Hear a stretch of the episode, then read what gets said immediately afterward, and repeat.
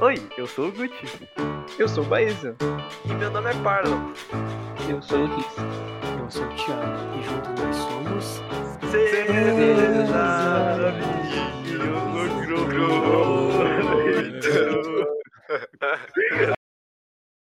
Oi, guys, tudo bem? Um, aqui é o Thiago e eu tô passando aqui rapidinho só pra dar um aviso. Bom, basicamente o nosso grupo, o 8, uh, a gente vai falar sobre as Olimpíadas de Tóquio e que elas devem ser um novo marco na luta por igualdade. E é basicamente isso, então fiquem com o podcast. Todos conhecem os Jogos Olímpicos de Verão, também conhecido como os Jogos das Olimpíadas. Ele é um grande evento multiesportivo internacional que normalmente é realizado uma vez a cada quatro anos, reunindo atletas de diversos países. Como ele tem uma visibilidade internacional, alguns atletas eles usufruem dessa oportunidade para reivindicar pautas em prol de causas que eles consideram importantes. Então, nas Olimpíadas de 2020, o Comitê Olímpico Internacional, o COI, pressionado por atletas e ex-atletas e até torcedores, mudou as normas sobre o posicionamento político durante o evento. Antes, a regra 50.2 proibia expressar qualquer manifestação política, religiosa ou racial nas instalações dos Jogos sob o pretexto de preservar a neutralidade do esporte da própria Olimpíada. E agora foi mudada para ampliar um pouco a possibilidade dos participantes se manifestarem. Posicionar-se está liberado durante as entrevistas, reuniões, redes sociais e antes do início das competições, na apresentação dos atletas, por exemplo. No entanto, as novas distrizes do COI mantêm o pódio como lugar sagrado. Durante a entrega das medalhas, execução dos hinos nacionais e as cerimônias de abertura e encerramento, todos continuam proibidos de se manifestar. Segundo o COI, ao expressar suas opiniões, os atletas devem respeitar as leis aplicáveis, os valores olímpicos de mais atletas. Deve-se reconhecer que qualquer comportamento e ou expressão que constitua ou indique discriminação, ódio, hostilidade ou potencial para violência qualquer base é contrário aos princípios fundamentais do olimpismo. São vetadas também as manifestações consideradas disruptivas, feitas durante os hinos nacionais de outros competidores, por exemplo. Alguns atletas defendem uma cláusula sem manifestação, manifestação aberta, mas como símbolos, mensagens, hashtags apoiando o movimento defensivo dessas cláusulas nós vivemos em uma época em que o preconceito e a discriminação estão muito enraizados na sociedade e a luta das minorias contra a opressão está cada vez mais presente.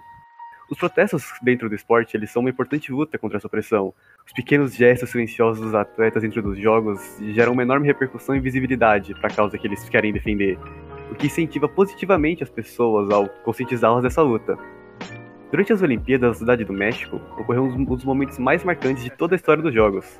Dois corredores americanos, Tommy Smith e John Carlos, subiram ao pódio para receber o ouro e o bronze dos 200 metros rasos. Durante a execução do hino dos Estados Unidos, os dois levantaram os braços para o alto, com os punhos cerrados. Esse era o gesto do movimento Panteras Negras, um dos grupos mais radicais na luta pelos direitos civis para os negros nos Estados Unidos. Como manifestações políticas de qualquer transação proibidas pelo COI nos ambientes dos jogos, ambos os atletas foram expulsos do evento por fazerem uma manifestação anti-racismo.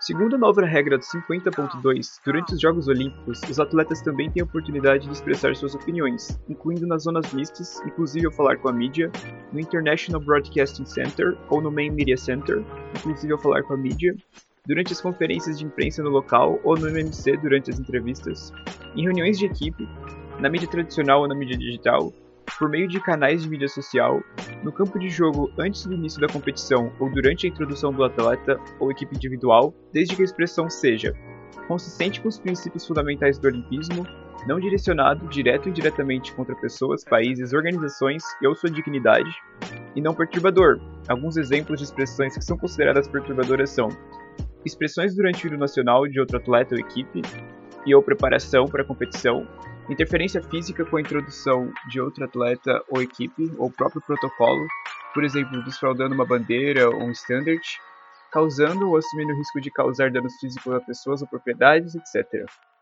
é, não pode ser proibido ou de outra forma limitado pelas regras do Comitê Olímpico Nacional ou pelos regulamentos da competição da Federação Internacional.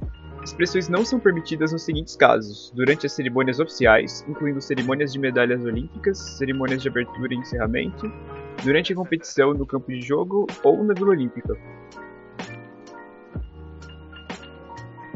As Olimpíadas sempre foi um evento mundial muito importante, onde o mundo inteiro para para assistir os jogos. E sendo um momento de união da população de cada país, são indispensáveis momentos de luta a favor das minorias e da igualdade, tanto dentro como fora do esporte. Apesar da importância de tais manifestações, muitas pessoas acreditam que essas ações deveriam ser punidas, já que elas acham que os jogos são um momento sagrado. E antes das Olimpíadas de Tóquio era estritamente proibida a manifestação de gestos em apoio às lutas de igualdade. Porém, essa realidade preconceituosa foi transformada pela mudança da regra falada anteriormente, a 50.2. E essa é uma transformação extremamente benéfica para a sociedade no geral. Irá permitir uma maior liberdade de expressão, possibilitando maiores reivindicações de pautas.